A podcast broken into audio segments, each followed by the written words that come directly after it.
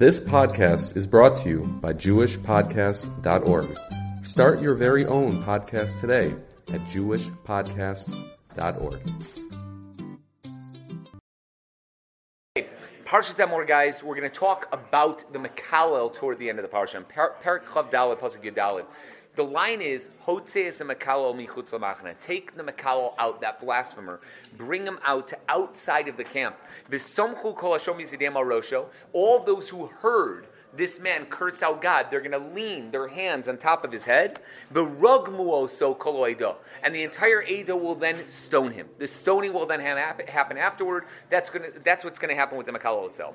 Now, there's a lot of things that we need to concentrate on here. When the pasuk says Hashomim, right? It says some who call Hashomim as Yadam al Rosha, that those who heard it lean their hands down. Rashi says it refers to the witnesses who came to court claiming they had heard him say what he had said.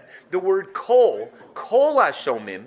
All of those who listened includes the judges. Since the witnesses have to say out loud what they had heard, the judges are going to hear curses as well. So not only did the witnesses hear this guy blaspheme Hashem and say something horrible about Hashem, but the judges heard the witnesses say it again, because they say to the judges, what did the guy say? And they can't say, well, he blasphemed Hashem. They have to say straight out, this is what he said. So not only did the witnesses put their hands down, but also the judges as well. And Targum Yonason says the same thing. It's the witnesses and the judges. Rashi says these witnesses and judges are the ones who actually stone him.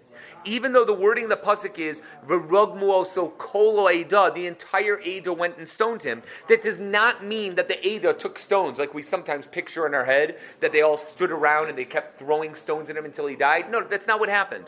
The witnesses are the ones that throw him off the cliff. The judges are the one who stood there and decided whether or not he would get a stone on top of him. First they did one big stone, and if that didn't kill him, they did other stones. But they're the ones who were involved. The rest of the Edah were allowed to watch.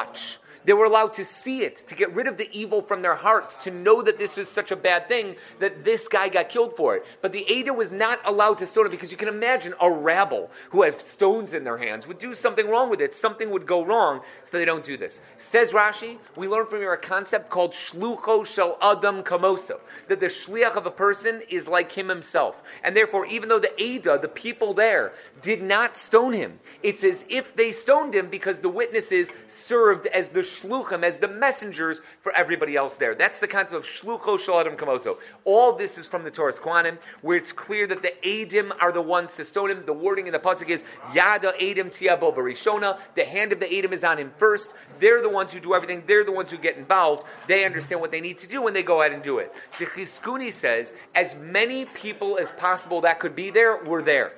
They weren't involved. They didn't stone him. They didn't get involved in that. But if they could be there, they should be there. And he says the following. He says, even though this is obviously a zilzal to Hashem's name, that to hear that somebody blasphemed Hashem, somebody said something horrible, you'd say, get everybody out. Let's not let anybody know about this. Let's make sure that nobody hears about this, because to hear about this is even bad. Says the Echizkuni, it's a bigger Kiddush Hashem to see this guy killed for only, so to speak, blaspheming Hashem, for cursing out God's name. That's something that could be huge for the nation. The nation would learn an unbelievable lesson for it. We all know there are Sheva Mitzvahs B'nai Noach. The Sheva Mitzvahs B'nai Noach are the big three: Gilui Ra'is, Shlichus Dami, and Avodah Zarah. And then Aleph, Beis, Gimel, Dalet. Eber Min HaChai, Gezel, and Din. The Beis stands for Birchas Hashem. Even a non-Jew is killed for Birchas Hashem, for cursing out God. It's a euphemism, obviously. Blessing Hashem. It's a euphemism to mean that if he curses out God. Cursing out HaKadosh Baruch Hu is something that we cannot allow anyone to do in the world. Jew, non-Jew alike, they're all going to be punished for it. Everybody gets wrong. Says Echizkuni, this is the biggest Kiddush Hashem you could possibly make. Do it in front of everybody. Have everyone there. Make sure everyone knows. So there's an interesting line. Ayeles Hashachar points out that there's a Gemara in Kiddushin. Those who know the second parak of Kiddushin, Mem Aleph Mabez, the Gemara goes through a whole bunch of things. Where do we know that Shlucho Shel Adam Kamoso? How do we know that the shliach of a person has the status of the person himself? Where's the Makor? Where's the source for that idea? And the Gemara can't find one. The Gemara says there is no source. The Gemara goes on, and we don't know. It's a svara. The Gilian Hashas, Rabbi Akiva Eger on the side of the daf, points out this Rashi. Says, how could the Gemara not know a source? Rashi says the source is right here. That says, Rogmo Sokola Eda, and it's not the Eda, it's the Edim around there. The Edim are doing it. So why does it say the entire Eda? Says Rabbi Akiva Eger, why isn't it there? He answers. He answers, this is uh, the Ayeles Hashachar, Rev, uh, me, Rev Steinman, answers, maybe shlichus by Gittin and Kiddushin is totally different from this kind of shlichus. He answers like this. He says, by both, by Gittin and Kiddushin, there's a chalos. There's something that makes the Gittin finalized. The get is finalized. The Kiddushin is finalized. Something makes the Kiddushin happen. Something makes the Gittin happen. There's something like that that goes back to the Mishaleach, that they're now married, they're now divorced. Something happens like that. Here, there may be a shlichus, but it's not that there's a chalos, meaning the death happens, but it's not like all of a sudden we're saying, and now he's dead. Even if there were no other people that they're the shluchim of, the Maisa happened. It's not like we need something to happen from it. The shliach that we're looking to find a makor for over there in that Gemara is a shliach that represents somebody else to make the Kiddushin, to make the Gittin. Here, it's not about making something happen. It's just we're also involved. The whole Eidah should be involved in killing somebody who blasphemed Hashem. That's one answer that's given. The Panim Yafo says it's different. You have a mitzvah that's a chiyuv on the public, then one person can be motzi everyone else. Like Kiddush, for example. Everybody's chayiv in Kiddush. Well, one rabbi, one person can get up and make Kiddush and be motzi everybody else there. Because everybody's chayiv in Kiddush. This guy's making Kiddush for them. Good. Then one guy can be motzi everybody else, and that's fine. Why does that work? Why does that work? Because Kol Yisrael Reivim Zelazeh. Everybody's connected to one another. So too, if one guy stones this man, then it's as if everybody was involved in the stoning. That's fine. That applies to everybody in the people. This, by Gittin and Kiddushin, it's different. That's for an individual. For an individual, how do I know that shlichus works? The fact that I can make Kiddush and be motzi all of you. I can blow a shofar and be motzi all of you. I can read Parshas Amalek and be motzi all of you. All of those are great. But that's a shlucho shel adam kamoso in a tzibor setting. That might be learned from over here. But shlucho shel adam kamoso in a yachid setting, that if I need to do something, I can ask somebody else to do it for me. And that shliach is like I'm doing it myself, like by Gittin and Kiddushin. Who says that works? For a tzibor it works. How about an individual? That the Gemara doesn't want to prove from here. It's a different case altogether. That's the haflah. The haflah says that answer, and that's also an awesome answer. The Nachlas Yaakov says it very simply as well. The chiyuv to stone this man is only on the eidim. The eida is not chayiv to stone him. The eida is chayiv to watch. Therefore, the idea of shlucho shalad and kamoso is sort of like it's sort of like tongue in cheek. It's as if they're all stoning him, but they never needed to in the first place. By Gittin and Kiddushin, you're asking, can somebody do it for me? Do the chiyuv for me to actually accomplish the mitzvah for me? That's a totally different issue than what we're dealing with over here. That's on the Nachlas Yaakov. The Talmid Akra, Rav Chaim Kanievsky also has an answer. We're going to skip out to something else. The Panach Raza and the Ram- Rambam in Hilchos Avodah Zarah, this is in Perek Beis Halacha Yud, says, all the witnesses and the judges who heard the words of this Mikalel, who heard the cursed words of this guy, they're required to do smicha on the head of the guy who had done something wrong. They do smicha, like you would do on an animal, a korban. When you're confessing your sins, you do actual smicha on top of that person. I don't know if this is true or not. I heard from a guy who uh, knows these types of things that...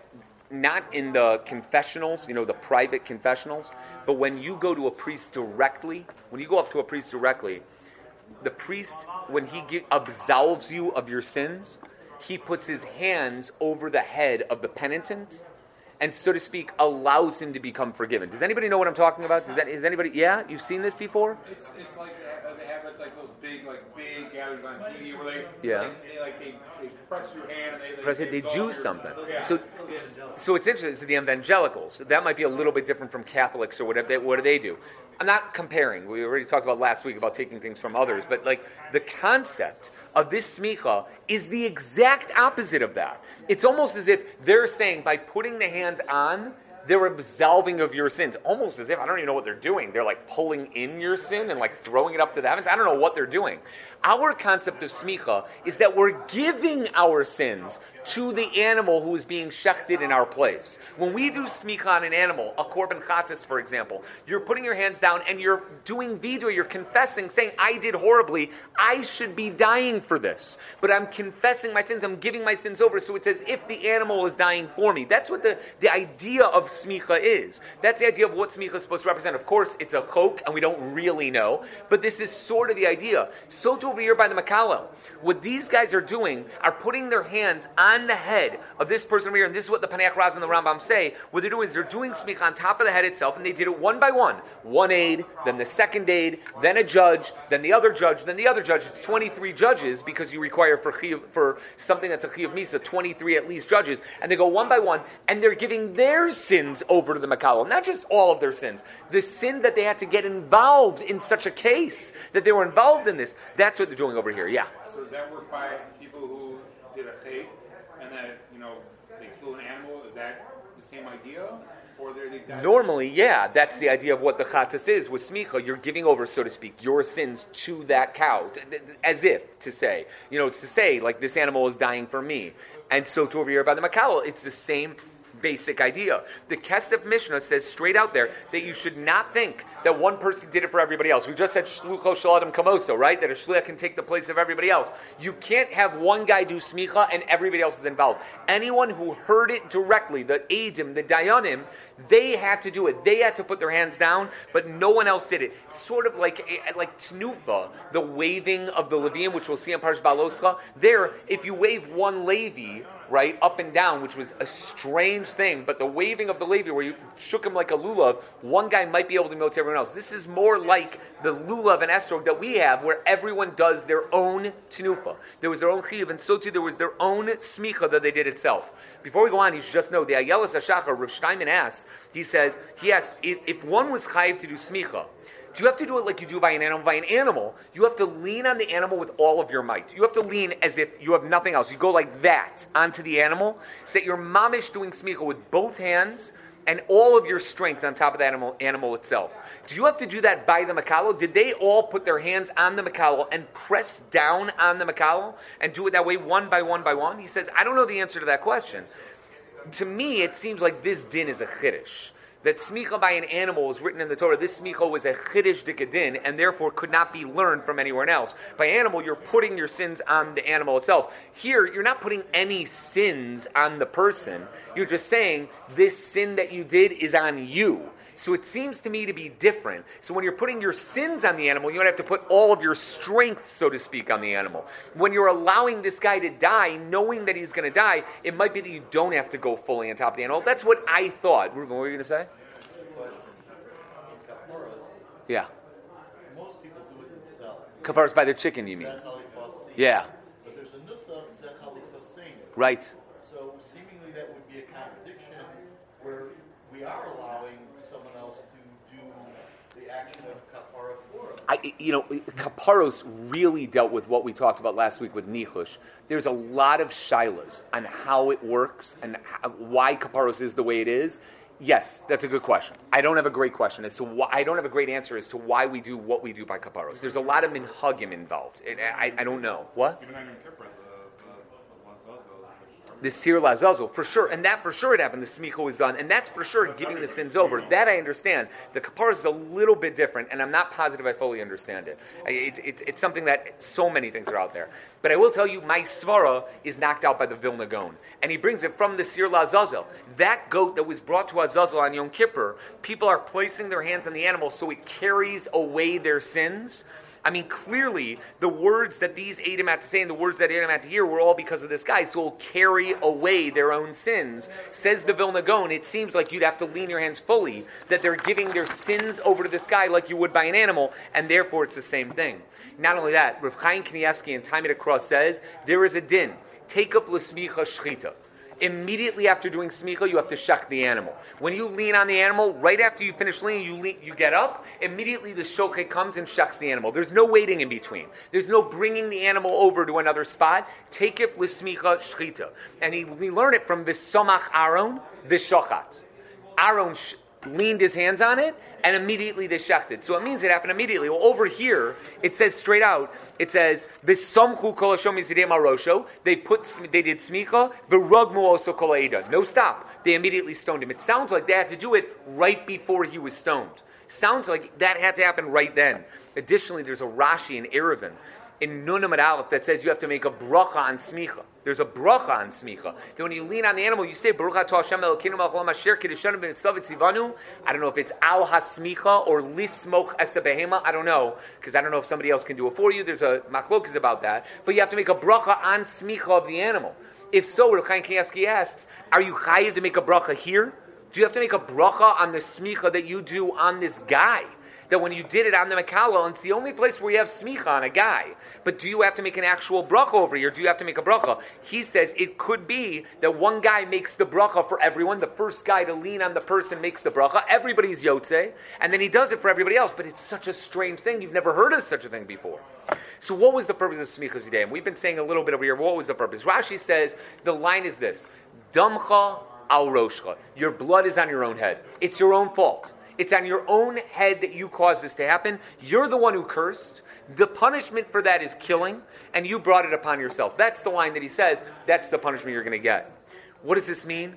The Das Zekenim, Rabbeinu Ephraim, Moshav Zekenim, Panach Raza, Echizkuni, Rush, Tosefis Bracha, Malvim, and many other Achronim. But the Bali Tosfos and the Achronim all say this. They all go involved, in, they get involved in this Rashi and say, because the Edom repeated exactly what he said. The Edom said to the Edom, what did he say? And one aide would have to get up and he'd have to say straight out, he said the following. He said, Yos, uh, Yaka Yossi is Yossi, which is, uh, you know, again, euphemism that he cursed out HaKadosh Baruch Hu's name. Yossi referring to Hashem's name. You would say exactly that. When the Dayanim would hear it, the Dayanim heard the words coming from the Adam's mouth, they tore Kriya. They tore Kriya that they had to hear Hashem's name cursed.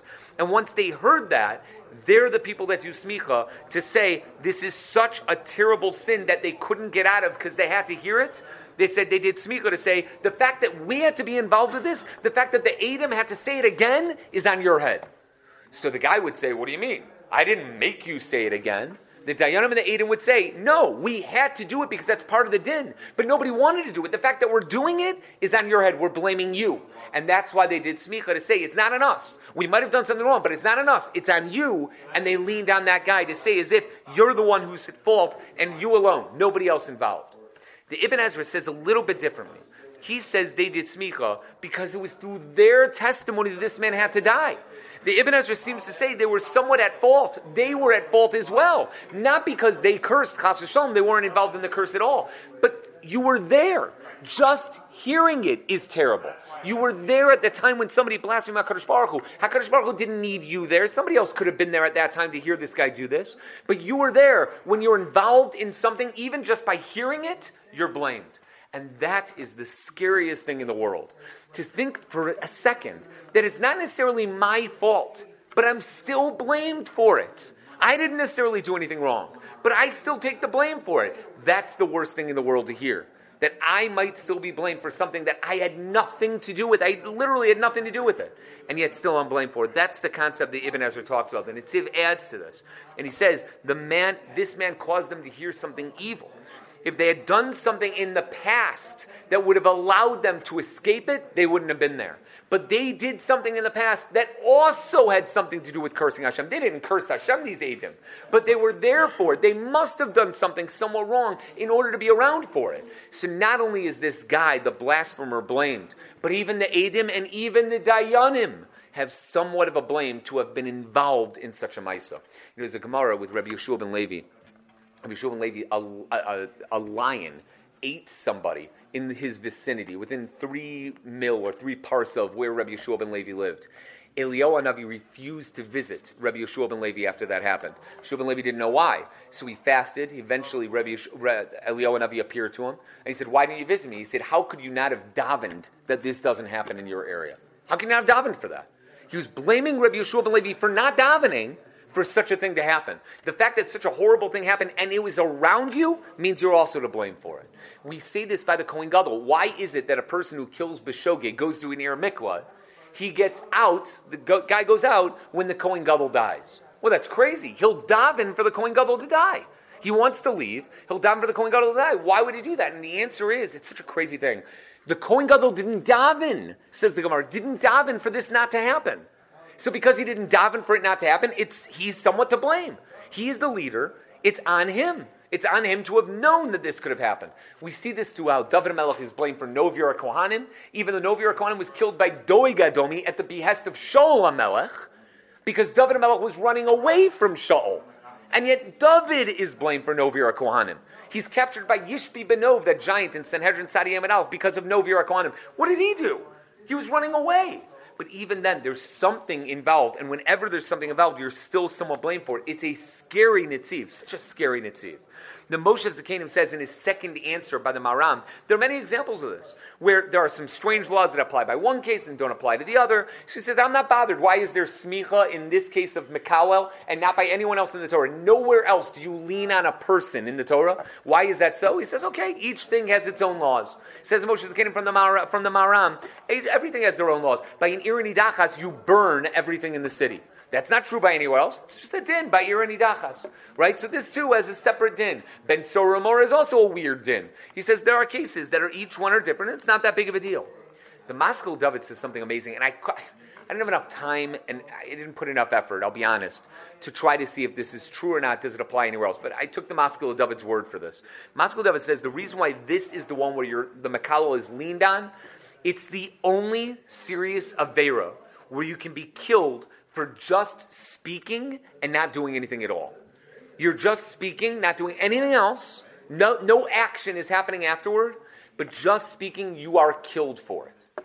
I, I didn't look enough into this. It says, Baal Ov.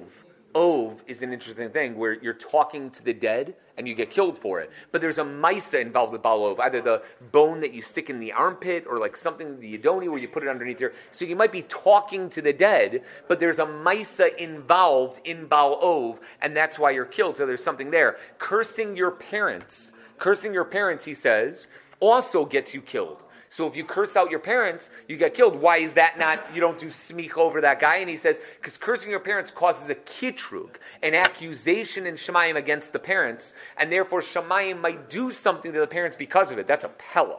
But the Maskil David says, so cursing your parents is also an action. Something happens because of it. But here, blaspheming Hashem, saying something horrible about HaKadosh Baruch Hu, that, there's nothing else there. And therefore, this is the case where you do smicha, and in no other case do you do that. The Be'er Basada says, maybe the reason why is because it's the first case of Misa in the Torah. Think about this for a second. It's the first time that Beis Din has been called in to kill someone. Moshe Rabbeinu himself was even shocked. He wasn't sure what to do. He wasn't sure. The Mekalo cursed out Hashem, and he had to convene with HaKadosh Baruch Hu. He had to put him in a mishmar. They had to put him in jail to figure out what to do with this guy, because he wasn't sure. Now, granted, there was no hasra, no warning. It was a little bit different. What were you going to say? What about uh, Korach? Korach was not killed yet. Neither there was the Makoshish. The Makoshish wasn't involved either. The Makoshish meaning the, the woodchopper. This is the first time that you have something like this happening. It's the first time you had somebody getting killed. When you have the first time, then we can have such a thing. When you have that, right, Sandra? Just say uh, Shalom Aleichem. But, I, but this is the first time that you had such a thing. But that's the very beside. That's that's an amazing thing that's mentioned over here. They can't be, but they can't be blamed for that. That's why they did the smicha and why it was different. This case is different because it's the first. And then there's the Gur Arya. The Maharal says an unbelievable thing over here, an unbelievable thing. And he goes on. He says, he heard the reason why they do this, why they do smicha, is because normally, Beis Din investigates the dayan, through the Eidim very, very well. They go to each Eid and say, what did you hear? They take the other Eid out of the room. They ask one Eid, what did you hear? Then they bring the other eight in. What did you hear? They tell them everything. And then they can testify. They get each one of their testimonies. Are you sure? Are you positive you heard that? What about this? Did you really do that? They investigate further and further and further. And they do that by the second eight. They pull the other eight in. Are you sure? Are you positive? What did you hear? And they go on and on and on. And each one, they do one thing after the other. They investigate each one of them to try to figure out what they were going to say. You can't do that here. Because since this is cursing God, and the Eidim have to say what they heard, we don't want it to be done twice. So instead, we have both the Eidim there together. One Eid says what he heard. The other Eid nods his head or shakes his head. Yes, that's what happened, or no, that's what happened. And the Dayanim accept it as it is. See, normally you have the ability, normally you have the ability to test another guy. Normally you can go up to a guy and say, let's find out about this, what about that? You can test it. But here, you can't do that to the second guy. So we tell him, it's your own fault. It's your own fault, because cursing HaKadosh Baruch Hu, there was nothing we could do. We wanted you to have the opportunity to save your life. We wanted to test out these Eidim, but we couldn't because we couldn't go any further. That's how the Gur Arya says it from the Be'er Heitev. And the Gur Arya argues vehemently. He says that's wrong. There's no way. They did everything they could to save the guy. Every time, whenever the Dayanim heard that somebody had cursed out God, they didn't just want to kill him. They did everything they could. Granted, they couldn't do everything they do by other cases, but they did everything they could. They test, they made sure that the testimony was one hundred percent true. They didn't just hear it and be like, oy vey, and then close their ears and kill the guy. That's not what they did. Says the Gur Arya, that can't be it. He doesn't believe that that's the idea whatsoever. So he says, in a pure Maharal fashion, in the Gur Arya fashion, he says, smicha and domo barosho, this idea that Rashi brings down, is because every chiyuv misa in the Torah is on a different level. When a person breaks Shabbos, let's say, right, and he has got to be punished through Beis Din. You break Shabbos, something happens. The punishment is simply through the Beis Din. And therefore there's no domo barosho. There's no smicha. Because he's punished because Beis Din gets involved. They go to Beis Din and they say, okay, this is what the guy did. He broke Shabbos. We warned him. He said, Afal Pikain. We have to have him killed. Says Beis Din, okay, the law is we got to kill you. So they go ahead and they give him some Chiyuv Misa. That's not true when one curses HaKadosh Baruch Hu's name. You curse HaKadosh Baruch Hu's name, says the Gur Arya, it's the worst sin imaginable. If you would list all the sins on a totem pole, what's the best, what's the, I guess, the least sin and the worst sin? He says, the Gur Arya says, the worst sin imaginable is cursing out HaKadosh Baruch Hu. He says, Avodah Zarah, worshipping an idol, that's misplaced Avodas Hashem. It's misplaced Avodas Hashem. You want to serve God, you're just not sure how. You don't know who God is. You don't know how God represents himself. So when you take an idol and you look at it and you say, I'm going to bow down to this, you're just an idiot. And that happens. Fools make mistakes. When you have a mistake that's made, that's that. And that's that. The guy's over to Avodah Zarah. He's Chayav Misa. The Beis Din has to put him to death. Just like by Shabbos, just like by anything else that he did wrong. He's got to be put to death. But he's not blaspheming. He's not going against the ichor of what the world's all about. Cursing out HaKadosh Baruch Hu, he says. Cursing out HaKadosh Baruch Hu is done with malice.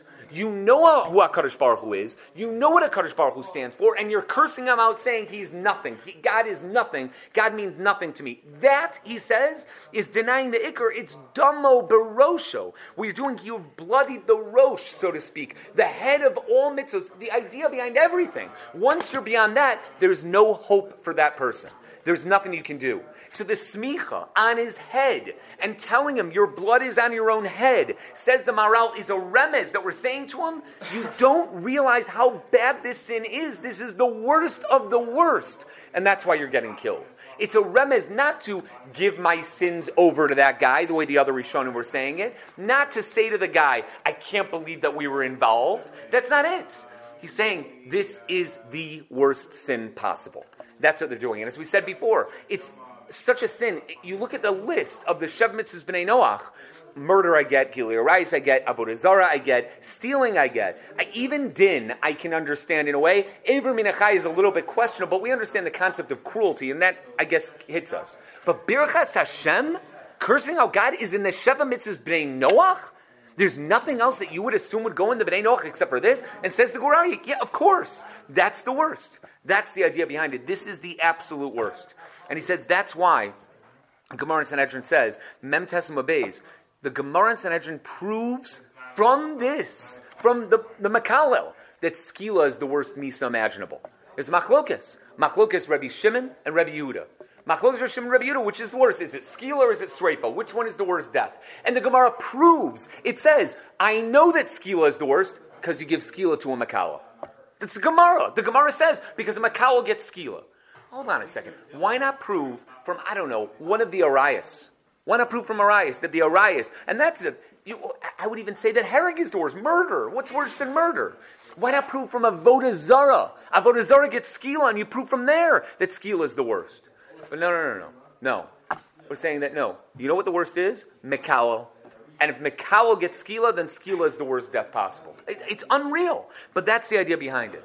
So he goes on and he says, I don't understand, but there was no hasra, no warning. Typically speaking, when you have a guy who's Chayav Misa, you have to go to the guy and you have to say, do you realize that if you do what you're about to do, you're Chayav Misa? You're going to get this. And in fact, you have to be exact about it. You have to say, if, for example, if the guy is doing something, let's say, the guy is about to murder somebody else. So you say, don't do that or you're Chayav Sayif. You're chayiv saif, you're going to be killed, hereg, whatever it is, you're going to be chayiv that. If you would say the opposite way, if you go up to the guy and say, you better not kill that guy, or you'll be chayiv sreifa. And the guy says, afal pikein, nonetheless, I'm going to kill him. And then we find out he said sreifa in his warning, the guy's not killed, the murderer is not killed. Because he didn't give him the proper warning. The guy could claim later on, if I knew it was, if I knew it was hereg, I wouldn't have done it. That's what the guy can claim. So over here, how could they kill the blasphemer? The guy, the guy got up and cursed out HaKadosh Baruch Hu, and he can claim, I was never warned. Nobody ever warned me. Nobody told me what the death was. Even Moshe Rabbeinu, after it happened, wasn't sure what to do. He wasn't sure what to do. This was at best hasra suffik, hasra that's given with a suffik. How in the world did this happen? Says the Gur Arya, no, no, no, no. That's only when the punishment is known from the Torah. And you have to know what punishment it is when you're going through. If it's when the Torah was still being given and they're figuring it out in the Midbar, and over the forty years of the desert, remember, even though every law was given in Har Sinai, even every law was given in Har Sinai and they knew everything, there were certain things that were meant to be vague. And they had to learn it over the next thirty-nine and a half years in the desert, where they... They spent all that time sitting and going over the diyukim and certain things in the Torah, where they knew everything, but they weren't sure about everything. They had to figure it out as time went on. When that happens, says the Gur Arya, before you know these things, there's no hasra needed. The, even just hasra, don't do that, is good enough. Nowadays, we need real hasra, or not even nowadays. When Beis Din was working, you need a real hasra, but not before Matan Torah, not, or not before they knew all the laws by the end of the Midbar, the forty years. Therefore, everything was a little bit different. Yeah. Give a warning in such a case. Like, he's a murderer. I can see someone, you know, running at another guy with a knife. I can give yeah, a warning. Yeah, yeah. I, I see what's happening. Before a person says anything... Typically speaking, you're going to watch the guy go get angry first. So the guy's getting angry and angry, and you see where he's going, and you see where he's going, and then you say quickly, don't say anything about HaKadosh Baruch Hu. Like, that's what you'd have to do. How you do that, obviously, that's hard, but th- that would have to be the case. And if not, if you don't get there in time, then he's not killed. He's just not killed. It's not that he has to be. Th- th- that's true. I don't think this guy's trying to be Matthiasim. The guy is just trying to stop him from doing something which he knows he can't come back from. Don't do that. There's a Torah more. I've I mentioned the Torah more recently, a lot more often. There were two things the Makalal did. And it's in fact, the, everything we set up until now, says the Torah more, is not pshat. We've been saying he cursed out God and he has to be killed. It's the worst sin possible. All those things, and they're putting smicha for that reason. Says the Torah more, that's not why this Makala was killed, and that's why Hashem wasn't sure. This is the pshat. HaKadosh Baruch Hu looked at the case and said, yes, he cursed my name out. Says the Torah more, but I haven't warned them about this yet. I haven't told them what the death is. The exact opposite of the Gur Arya. I haven't said anything yet. He's not chayiv misa for cursing out me. That he's not chayiv misa for. You know what he's chayiv misa for? He didn't just curse out Hashem. He cursed Moshe as well. Says the Torah more, he wasn't cur- he wasn't being killed for cursing out Hashem. He's being killed for cursing out Moshe, says the Torah more. He's being killed for cursing out Moshe, and that's the idea behind it. He said, if he would have done Mefurish, he just would have said, HaKadosh Baruch Hu, I'm cursing out Hashem. That's, HaKadosh Baruch Hu is not okay. But there would have been no death involved. And that's why Moshe Rabbeinu was misopik. He said, I don't know what to do in this case. And Hashem said, you're right. You're right to be misopik. He wouldn't have been killed for that. But he cursed you. That we can't allow. We can't allow Moshe Rabbeinu's covenant to be missing even one iota. Bnei Yisrael need Moshe Rabbeinu. And when he did that, he said he's out. He's absolutely out. There's no law in the Torah of you curse a Talmid Chacham, your Chayiv Misa, your Chayiv Skila. That, it doesn't mention in the Torah. But it does mention... I'm sorry? Shemal Kachatira, L'rabos Talmid Chachamim, but that's not a lav where it says you get skila if you don't fear Hashem. This, we're looking for an actual skila. This was a whole Ross Shah. Based on what he did to Moshe Rabbeinu, because of what we needed and what we needed at the time, it's an unbelievable line. Unbelievable line that HaKadosh Baruch Hu cared more about this for Moshe Rabbeinu than for anybody else because of what was needed at the time. We don't have that much time.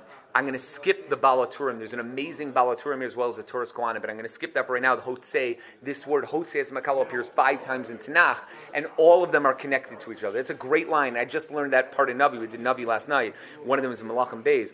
Regardless, the Echizkuni says, although they stone him, they don't stone his clothing.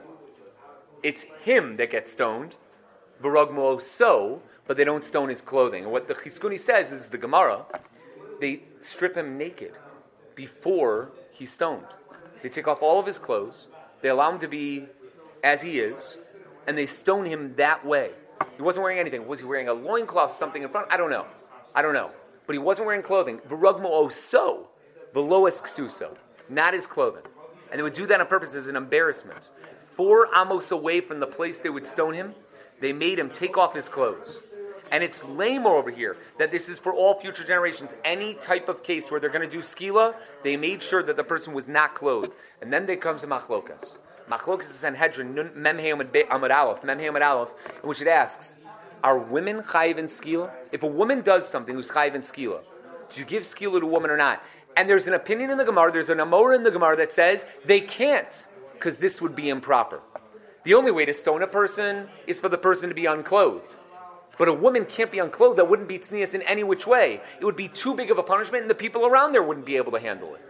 So therefore, a woman doesn't get skila. That's an opinion in the Gemara. That's an amora in the Gemara. That this hotse oso, they bring up rugmo oso, I'm sorry, that they bring him out and they stone him, is an exclusion that women are not included in it.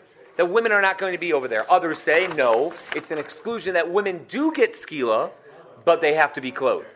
That they do, they are clothed when it, when they when they are having it. But it's machlokis in the Gemara itself. I have no idea what the what, what in the end of the halacha is. I was going to look it up in the Rambam, then I realized it's probably a hilchos l'mashicha because they haven't given skila since the times of over there. Probably would be in the Aruch HaShulchan HaAsid, which I did not look up. The Meshech Chochma says that may be the reason why the word oso does not appear later on when it says v'nokav, it says yirgamubo, et cetera, because women may be included in that. So it wouldn't be oso v'ksuso, because women are killed with their clothing on. But whether they actually get it, that right there is a is a shiloh. We'll end with this. The Echizkuni says that this shows that that Egyptian man, meaning the son of the Jewish woman, but the also the son of the Egyptian man, this guy, the Mekallel, must have been Megayer. He must have been Megayer before he cursed out. Because otherwise, he would have been a non-Jew. And a non-Jew, when he curses out, when he is Megad, when he is, curses out HaKadosh Baruch Hu, all non-Jews are killed by sayif, by the sword. They're not killed with stoning.